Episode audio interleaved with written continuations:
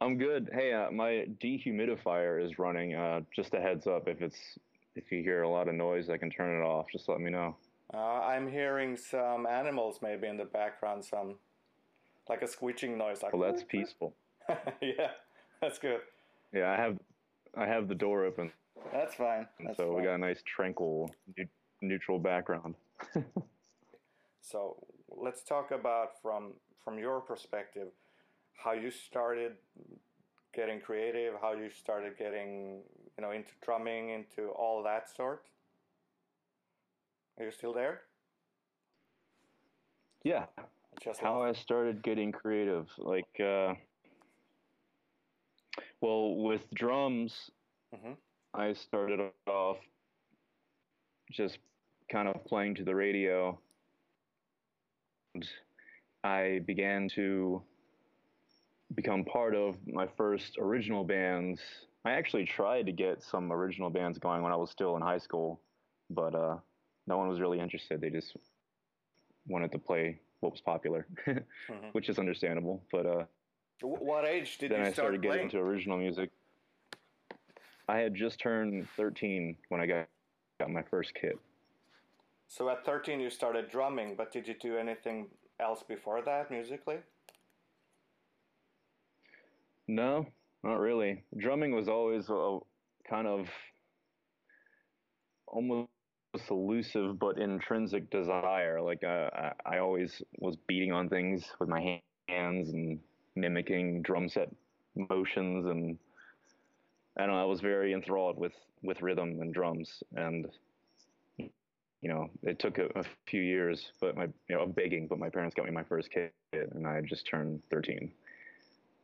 And so uh, prior to that, no, there wasn't really any uh, musical exploration, just just interest. So then I got I got the kit. I got uh,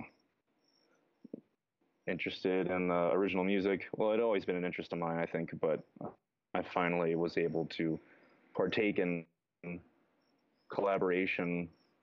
And uh, shortly after I graduated high school, and even back then, I was sort of, of nitpicking arrangements and I don't know, just trying to do different things, different accents, dynamics, and things that would affect the song and not just the drum part. And that was that was an interest of mine and and uh, uh, something that I uh, perpetuated in all my various incarnations of bands. And then I started getting into uh, solo pursuits, like my own compositions in, uh, I guess, the mid 2000s. But you played in a, a bunch of bands uh, as and well. I, I think that brings us up to speed. yeah. Okay that's a you know, I, I what I've learned is that you played in a bunch of bands as well, uh, original bands and and studio work and uh, you know different kinds of uh, fields that that our ventures that have come up and could maybe you could talk about how that came about. The session work was really wasn't something that I pursued professionally. It, it, it kind of I don't know, just kind of happened. Uh, and a big part of it is uh, a friend of mine named Taylor Larson. He started uh, getting uh, getting interested in uh, recording, making his own recordings, and he was just doing it out of his house. And he would get drummers in that you know couldn't play very well to a click, or uh, he would get little studio projects where the musicians involved didn't have a drummer. So I would come in and I get to call and come in and do the tracks. And so he uh, convinced me to start investing in my own gear. And so I uh, started building my own studio in uh, also around the mid 2000s.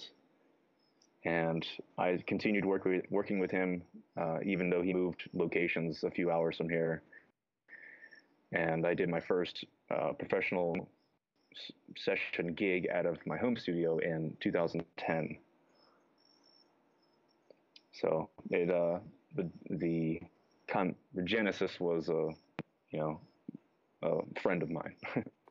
yeah, but that's that's always a good place to start when somebody tells you you should be doing this. It's weird uh, for me. I, I, don't know. I stumble across a lot of uh, online profiles where people they proudly have the session drummer uh, title emblazoned in, in what they do, and and uh, for me, it was just never it was never like that. I never approached it that way. It was just just something that sort of happened to me, and I was happy to to do it. And you know, it's it's a real honor for me to collaborate with people on their music. I know it's a, obviously a very personal thing, so it's uh, it's a pleasure for me to do that as well professionally.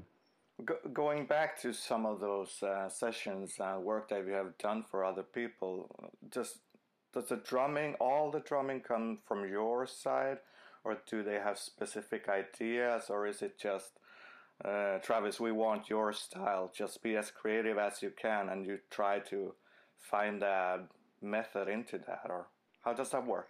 It's mostly the latter, uh, for which I'm very fortunate. Um, I've never done a session wherein I was just handed a, a note chart and just told to play it. So collab, a certain degree is always welcome. And I've experienced everything from, you know, a totally blank canvas to, uh, I mean, I, have even like, there's some funny, some funny things, some funny stories. Uh, like this one guy sent me a very rough audio recording of him just kind of noodling around with ideas on a kit in a garage, you know, to convey his song ideas. And so I've uh, come across a lot of different uh, methods of collaboration, but um, usually I'd say like I don't know, sixty percent, seventy percent of the time it's uh, it's program drums, some sort of software, you know, like Easy Drummer or Superior Drummer, and then I just kind of take those ideas and kind of regard them as like they want this general feel for this section and that section and a fill in here and, and etc. But uh, as I said, uh, my collaborations, my ideas are always welcome. So you just uh, listen to what kind of feel and music they have, and you try to to be a part of that song or that band for just that moment so you get the feel and the creativity and you can add on whatever um, you feel that is lacking or that you can contribute to the to that song. Correct. Well let's talk about the the the, um, the practice part of uh, your instrument because you know a lot of drummers have their different styles to to practicing. Uh, bands that I have played with and drummers I have played with, some of them hardly practice by themselves at all. So let's talk more about that and how, how you approach it, how you look at practicing, and what you think other drummers or musicians should be doing with their, you know, building their own kind of uh, quality into playing. Um, I'm sorry, you, you, broke up a little bit intermittently there. Um, basically, you want me to talk about like my practice routine? Yeah, how, how you approach practicing and what you think is important because I, I find that a lot of musicians today don't practice their craft. They might play in bands, they might record, they do you know sessions and so on, but they don't practice a lot. So, is there a is there something in that that you you want to emphasize and talk a bit about, uh, and, and especially how you approach your practicing? Well, my practice routines through the years have been I've had a lot of various routines, and I uh, I practiced like a madman, you know, up until like my late twenties, and I still practice all the time, but it's it, it's a different.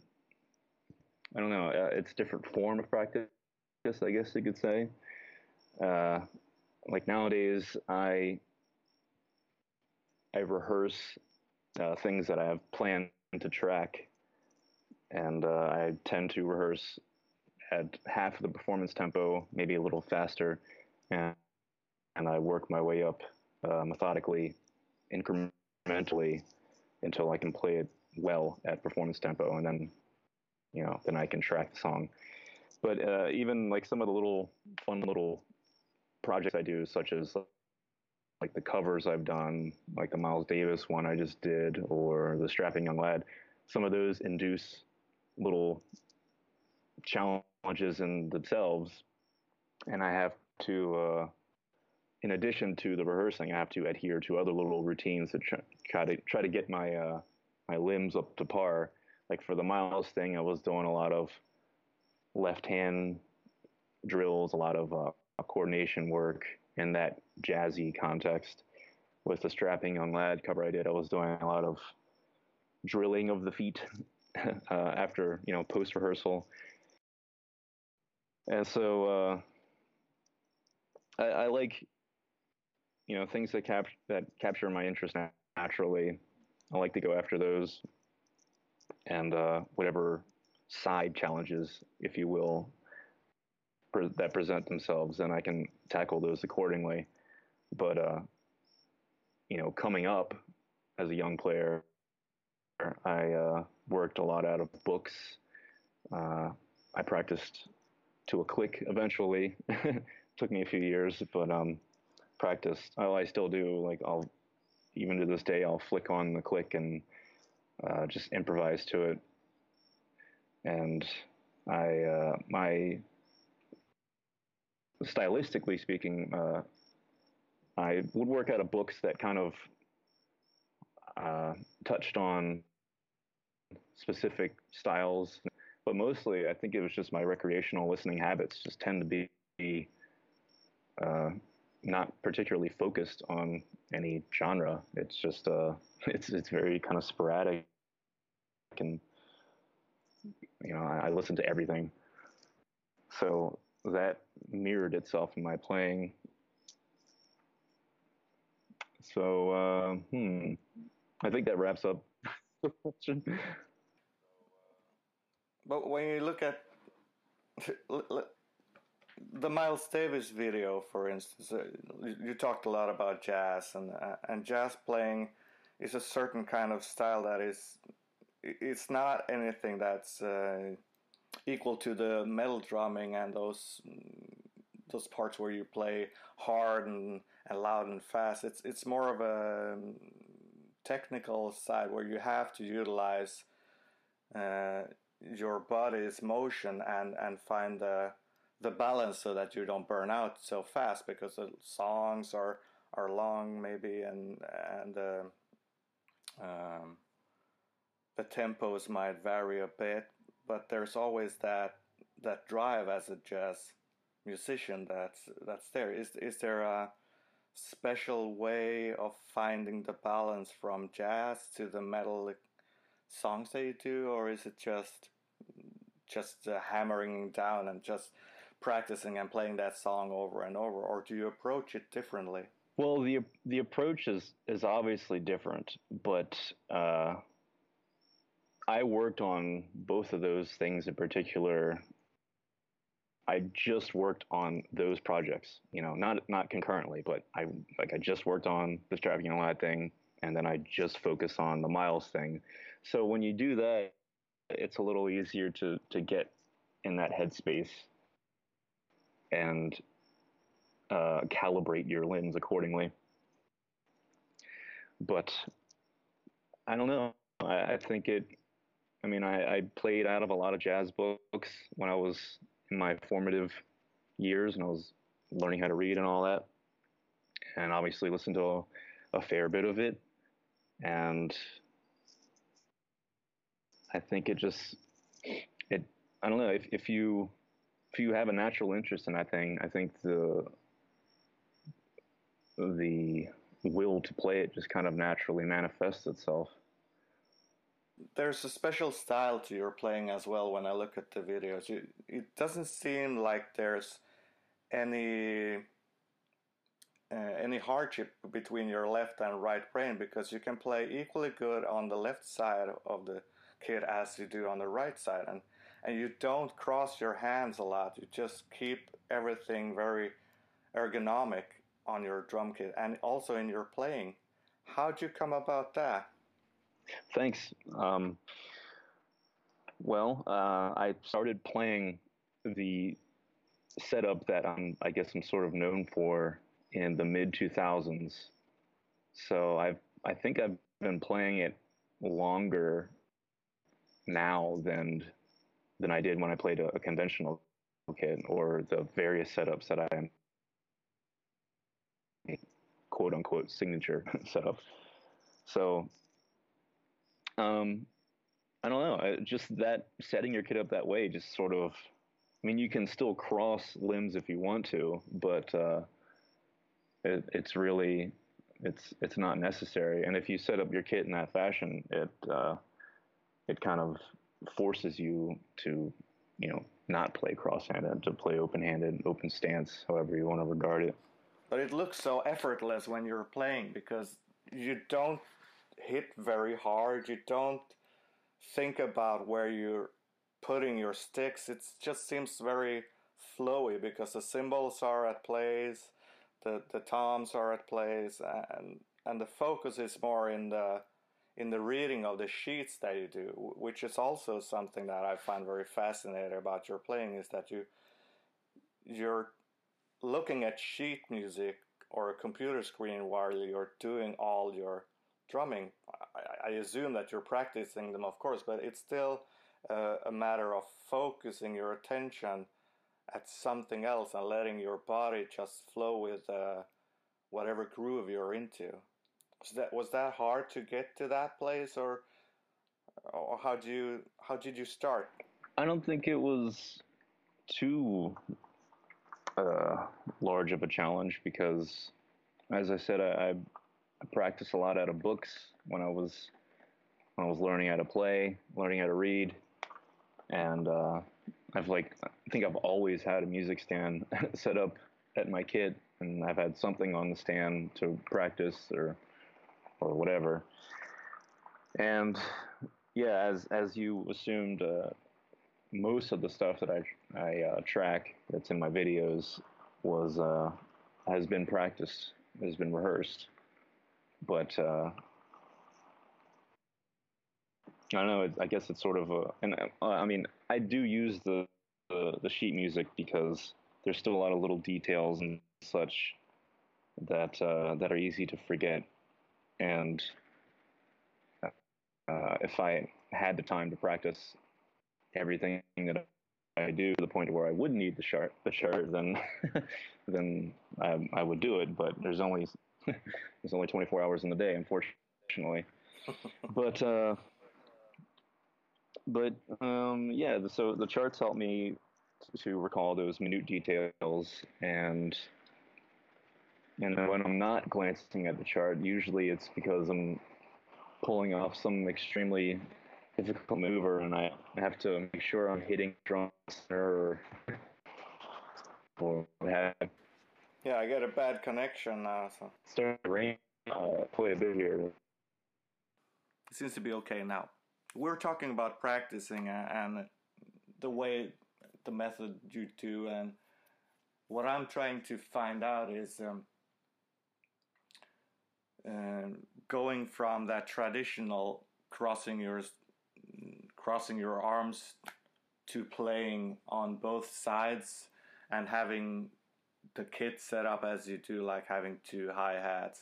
You still only use one snare but you use a double pedal and you have crashes at both sides. And you, you very ergonomically set up your kit is that something that you thought of or is it something that you got help by somebody else to to get to that point yeah i heard i heard that question actually before the connection went to hell all right well um, yeah this this kit was my idea. It, it wasn't an overnight thing though. It was an it was an evolution, and it was it came about through very pragmatic reasons.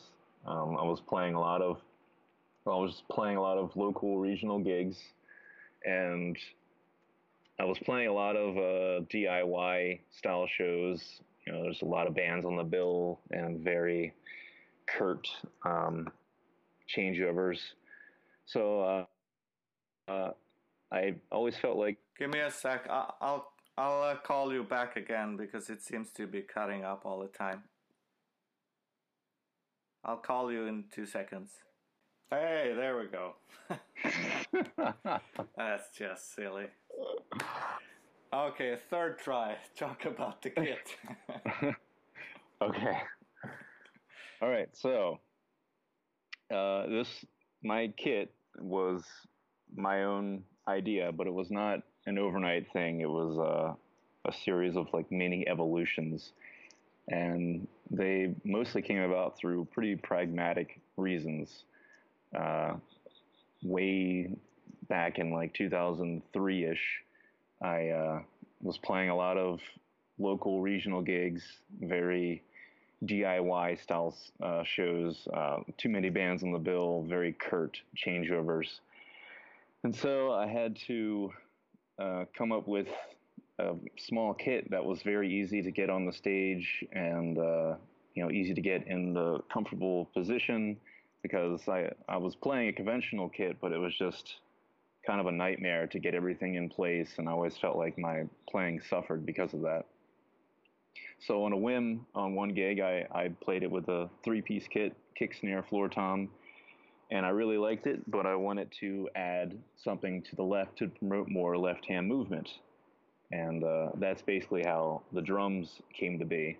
Now the symmetrical-esque symmetrical-esque uh, cymbal setup came about really through uh, an interest in Mike Mangini's playing, and he utilizes the cymbals in a very musical fashion. His uh, uh, at least with his smaller setups, he now he's using like this monster kit with Dream Theater, but um, he used to have I think all his low pitch cymbals or, lower pitched cymbals were on the left and the higher ones were on the right.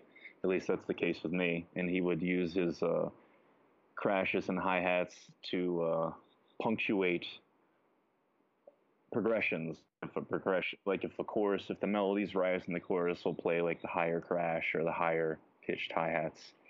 And so that's an interest in his playing is is how my setup came to be.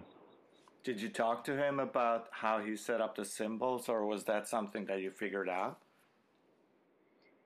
Uh, just something I I figured out. Like, you know, he has a, a pretty uh, unique setup of his own, and uh, I sort of, I don't know, I sort of mirrored it, but you know, just it's conformed to my body and, and my playing interests as well. Hmm.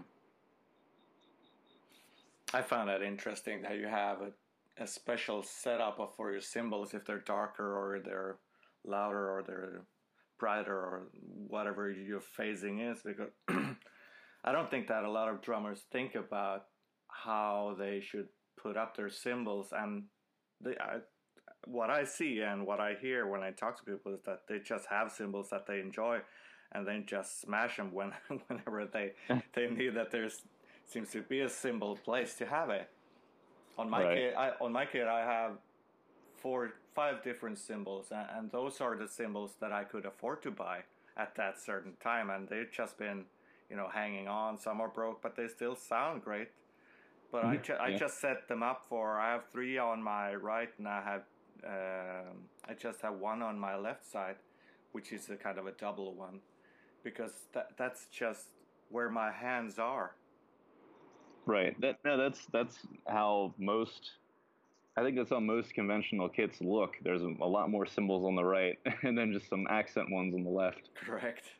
that, that, that's because you're. I don't think that you're in tune to thinking that okay, maybe I can rethink my drumming and be more smart about it. It's like when when you talk to Jojo Mayer, for instance, the way he has set it up, it's also ergonomical, just like you have. But he has two to he has one small and one big uh, floor tom on his right, but he rarely plays them. It's just you know ex- accenting some some part in the song. The most of what he's doing is keeping his eye on the snares and the, and the different cymbals that he's trying to to get tones from, like right. making the song.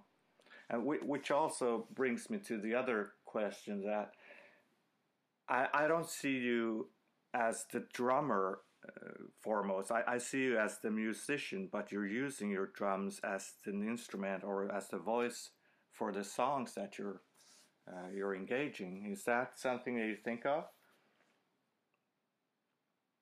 Hmm, well, thank you. That I, I view that as a kind compliment. um, it is. It is. Um, yeah, I, the, the, drums.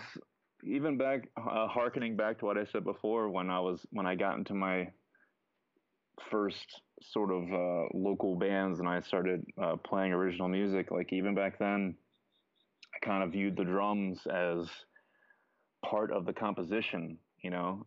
Even though back then I was, you know, a teenager and I wanted to show off and all, I, I, I would come up with kind of trademark things for the song, and I viewed those as like, okay, this is like this song's stamp, mm-hmm. and uh, and I guess that just kind of has been refined and continues to this day. Like, uh, uh, I, I don't know. It, it, uh, the drums to me have always they've held as much uh, prestige as the other instruments, and they can be every bit as expressive. And I don't think it should be relegated to just I don't know, holding the beat. even though it's it's the primary function, like it can still do a lot even within those parameters that uh, that gives it its stamp. Mm-hmm. I don't think that if you were just playing the beat to the songs uh, on silly strings, for instance, that you released, I, I, don't think that would make it into a song per se because the, the, the, the playing that you do there the fun that you have with the kit and the song is is is more of a leader of the band. It's like a singer and a guitar player, sometimes a solo guitar player, but you're you're making you're making a song uh, out of all of those uh, parts that you do on, on, on that album, which I think right. is great. Thanks.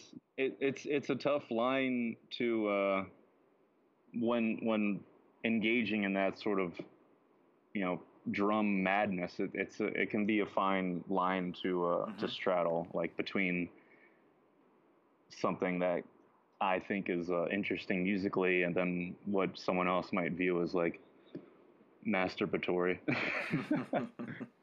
well, but what is interesting musically but for it, you? It, it, it is fun. I mean, you you nailed it. It's, it's fun to me, and so that's why I did it. Yeah, that, that's the thing that you know, famously said by Zappa that does humor belong in music? And yes, it does. Otherwise, Absolutely. you know, wh- why would you be a starving musician or a rich musician if you were miserable at your job every day? Absolutely. Let's, you know, before we go into the all those recordings that you have done on your brilliant uh, Bandcamp site, which is where I find uh, found you the first time was like browsing through different experimental music and, and drummers and so on because I, I try to be a drummer. I, have been a bass player all my life and a guitar player, but drumming was something that I loved and I wanted to pursue. So I started that for a couple of years ago and I, I went to music school when I was younger and so on. But but finding uh, finding that drumming is an instrument that can provide more more music and more song, creative songwriting is the is the part that I want to explore more in in the drumming that I do.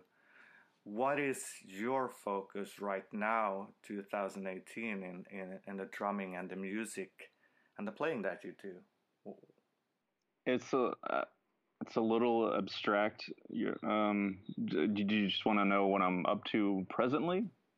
I, want to know more. What's your strive and what's your because you're you're super talented and you're making great songs. But what are your okay? I need to start working on this thing to improve my playing or to get more clients or to get more views or listening? And what's your work in progress, so to speak, for for the year? Um, right now, I'm working on two EPs, uh, kind of simultaneously. I, I tracked the drums for one a few months back, but I'm just now starting to get tracks from everyone, you know, for all the other instruments. And this EP in particular is going to be my first with uh, actual vocals. Okay. Like I've done sort of vocally sound design things, but uh, yeah, this will be the first one with you know real deal vocals and harmonies and all of that. So uh, I'm kind of waiting because I'm like I said, I'm working on another EP at the same time, and uh, when I get into that headspace, I want it to just be like I want to have a very dedicated vocal routine, and I want to you know get into the headspace of pre-production and and all of that. So I'm sort of waiting until I get all of the tracks because I don't want to cut any pre-pro to MIDI. You know, I want to do it. I want to hear like what is kind of going to be uh, the final product.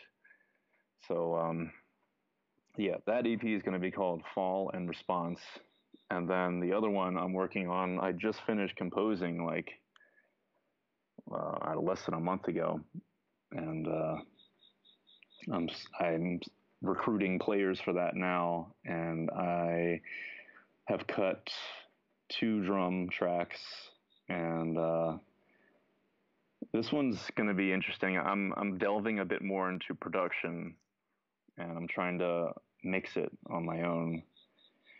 And uh, I don't know if all if all goes off without a hitch, then I might be able to get this one out uh, before the end of the year. But uh, yeah, this one's going to be called Delectable Machinery. good titles, good ideas. So yeah, I, uh, production is becoming more production in the realm of like sound design and mixing, um, and I don't know general weirdness. Mm-hmm.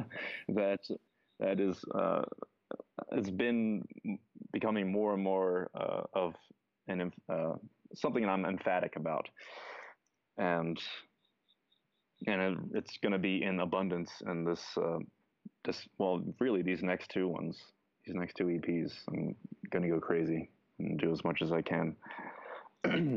Could you do more than you did on Silly Strings? Um.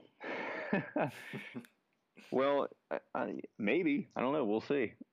but that, that, that's the idea to, to keep it more in the line of Silly Strings and, and to see what else can I muster up and how more much fun can I have doing these things. Yeah, man. I just you know, I load up this the Pro Tool session and drink a bunch of coffee and just see what happens. How do you find the other players then that you play with? Is is that something that you do by going online, or is it friends, or is it getting, uh, you know, whatever forum you find or is how do you do that process because you're you're a musician you're a composer and, and a drummer and you do you play more instruments or do you find those other players uh, most of them are friends acquaintances associates you know people i've run into doing just being in this business. Um, like the guy that I utilize for almost all of my bass tracks, Cameron, I met him when I did the session drums for the Intervals, The Shape of Color album. And uh, yeah, I'd never even heard of him or heard his playing. And I went up to Toronto and cut the drum tracks. And I was hearing, like when I'd cut the drums and he had his bass tracks, because I when I uh, wrote the drum parts for it, I, I didn't have his bass tracks, and I heard his bass tracks for the first time in the studio, and I was like, "Holy shit, this guy is phenomenal!" And uh, yeah, the first time I hired him was for uh, my EP projects too, and I've almost used him for every bass track ever since. I've I've used uh, uh, some upright on a couple songs, and uh, I'm working with with another guy now but I'm I'm always going to be uh, working with Cam. Uh, I have no doubt about that. He's he's awesome. Yeah, he's great. And then, yeah, and then Adam Edge he, uh, I've known him since I think 2010, and I've played. I did session work for him. Uh, played on his band Dyed in Gray, uh, Brooklyn-based uh, progressive metal band. I played on all their recordings, and I played on a lot of Adam's uh, solo material as well. And then uh, my string uh, section, Sophia Uddin. I've known her since I think 2000, 2010, 2011. Um, she plays with uh, Gabriel Riccio in a band called the Gabriel Construct, and I did session work for him uh, years ago as well. So yeah, like I said, uh, a lot of these uh, relationships came about through simply being in the business. And that's that's the same for these projects that you're planning on now. That you're gonna try to get those friends and associates to be on those records as well.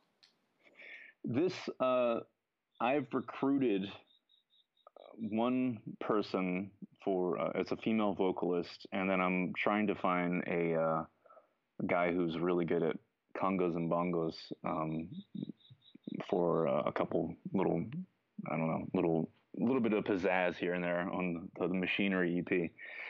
But um, that's uh, other that's other than Silly String, uh, not Silly String two, but the EP Silly String, um, where I, I rec- recruited a few people online for that as well. But other than uh, those two instances, it's all been friends, you know, associates. Is it is it uh, possible that you're gonna try to look for new music- musicians and so on because you know in in those forums that I am and where I try to be a lot of people are looking to to play with other people they're looking to collab and so on is that something that you would be interested in if somebody would you know acquire your uh, expertise um I'm I'm always you know uh, interested in, in collaborations if if someone's playing interests me, then you know the the possibility of collaboration is is always intriguing to some degree. It just depends on uh, the context. You know, if it's going to be like if they want to hire me or we're going to do like a side project or whatever. I'm Like, yeah, I'm always uh, looking for people that make my ears turn on. yeah, yeah, yeah. But, but as far as my solo stuff, usually I have a certain uh, approach in mind, and uh, I have someone that's perfect for that approach. So uh, I don't usually need to venture out, but uh, you know, never say never. I'm I'm always yeah. open.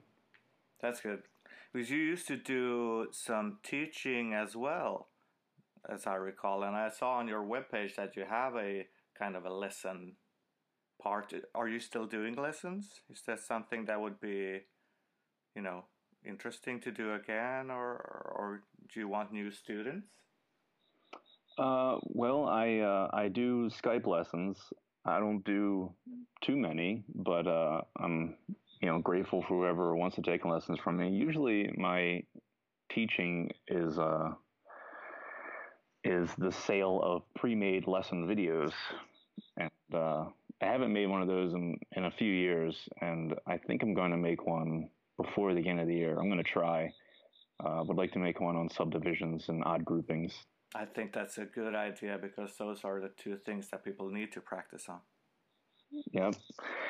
And so yeah, it's the pre-made video lessons, and uh, I will teach uh, in person if someone may, wants to make the trip to my studio, or I uh, teach on the road as well. Mm-hmm. But uh, but most of my teaching is, like I said, the selling of those or the sale of those lessons.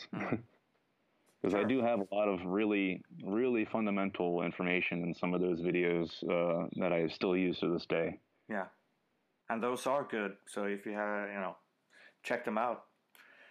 And what I was thinking is that, sorry, uh, doing more like Drumeo style is that something that you have considered? Because there are so many people that are looking forward to finding you know the next level of drumming. A lot of people get the basics and they need somewhere to go and to find their tone and their uh, uh, their personality in music. So could that be something that you will do further on? Well, if if Drumeo or Drumeo, I don't know how it's pronounced, but if they want me to make an appearance, then then I'll do it. I just need to be asked. yeah, but there are but, th- there are thousands of those uh, different kinds of uh, educational YouTube channels as well. So if anybody's interested, then of course they can reach out to you. Sure, but uh, I, as far as uh, um, clinics, uh, that's that's an interest of mine. It's something I think I'm gonna start trying to really pursue once I get all my solo material out. Yeah, and uh, that's I see a lot of um, drummers do that when they go on tour. That when there's a day off or they have you know some time to kill, that they they just go online and they say, okay, anybody want to hit me up, do a, couple of sessions. I'm here. Just come to the place and you know that that's an interest. Uh, I think that will spark a lot of interest if you would do that too. Yeah, sure. Usually we don't have many days off though, which which I like. I would rather not have a day off.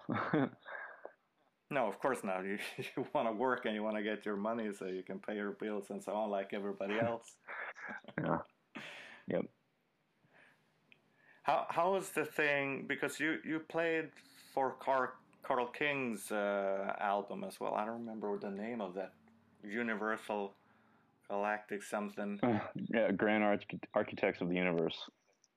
Yeah, exactly. You, you played on that album, and there's some great music there and some great playing. How, was that um, thing? Are you friends with Carl, or was that something that he he find found you and wanted you to do something for him? Yeah, I've been a fan of Carl's since early or not early, uh, mid 2000s when he put out the How to Sell record. Yeah. And uh, it was a a joyous listening experience, and I uh, have been following him uh, ever since. And I did a, a, cover video of a Steve Vai song, and that uh, drew his interest. And I guess sort of, you know, uh, kept my name rattling around in the back of his head. And so when he was uh, trying to figure out a game plan for architects and you know someone to do the main drum tracks, uh, he landed on me. So. Mm-hmm. Yeah, ever since then we've uh, kept in pretty frequent contact, and uh, definitely going to work more together in the future. Yeah, I hope so because you're both very interesting and you have fun ideas and and you write music in a in a fun but elaborate way so that you I can always find some you know creative ideas and holes to fill when I listen to the songs.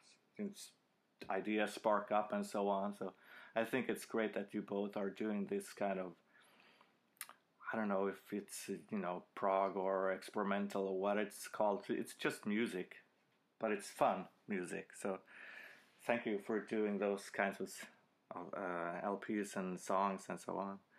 Are are you thinking of um, expanding from the digital form to to making CDs or vinyls or any of those? Is that something that you've been thinking about?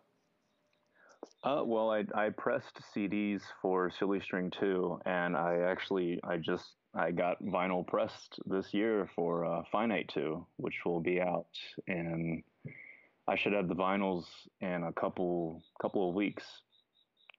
And uh, fallen response, I don't know. Uh, we'll see if I can afford to do vinyl because it's very expensive. And uh, I'm definitely going to do CDs for uh, delectable machinery. Okay, because that's still something that is doable in in the states. Or where where's your main audience? Is it in the states or is it around the world? And where do you sell the most? I think it's pretty evenly split at this point, at least. Mm-hmm. Um, I actually sold uh, this. I called it an ultimate collector's package, which had some uh, had some original artwork in it. I actually sold it to a gentleman in Denmark. So, uh-huh. um, you know, I, I, think it's pretty evenly split at this point. Hmm. But you do you think that CDs is still something that is interesting for people to buy? Let, let's say that there's a band and they're thinking about doing a release, whatever music style they're playing, but they put their thing on Bandcamp and they put their thing on Spotify. But do you think that it's something that people should venture into more, CDs and vinyls and so on? I mean, if they can afford it. yeah, I think I think with this this music is kind of niche driven, and uh, I think that the people that consume it generally they tend to be of the mindset that they do appreciate you know the physical format and the art and the whole package and not just not just the digital files. So uh, yeah i'm i'm trying to do something physically um, with every release from now on if I can afford it, but I'm, I'm going to try. I think that's great too because the, the, the, things or the bands that I want to promote or, or that I like a lot, I buy their physical things if there are any. But there's so many bands that I don't have the budget, that they don't get funding. They may be doing two or three jobs just to keep they're playing afloat and so on. Right. So it's you know it's hard to do that.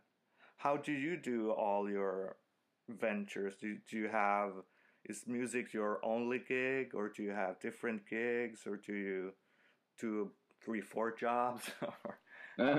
How's that? No, I also have a side job when I'm not uh, on the road. Yeah. Yep. So most most of your income is playing music and being a professional musician? I'd say it's it's uh, an even split.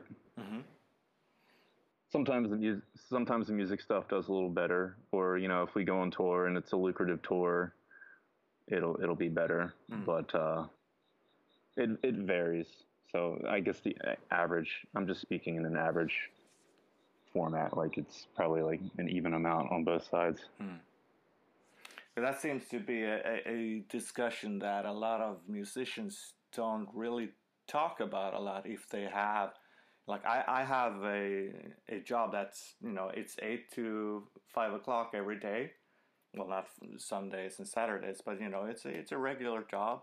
And then I have music as my you know whatever extra job or, or 10 jobs that I can have because I love music but I still need to get the um, the money for you know whatever rent and kids and and food and so on. But it seems that a lot of musicians do that but they don't really talk about it.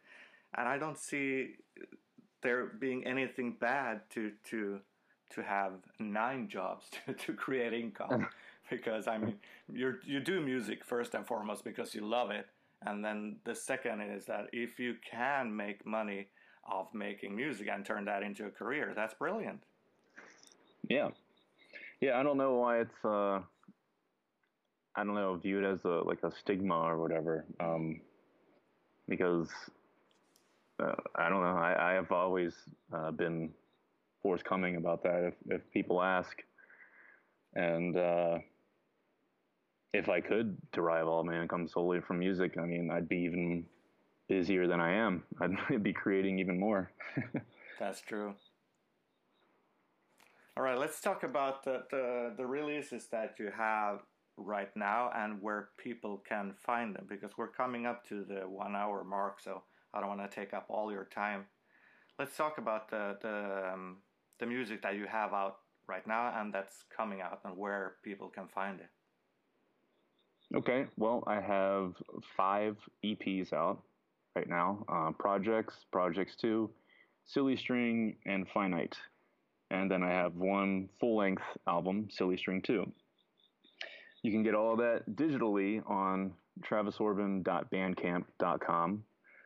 Uh, it's also on iTunes, Google Play, and Amazon. And uh, it, you can all you can stream it all on Spotify.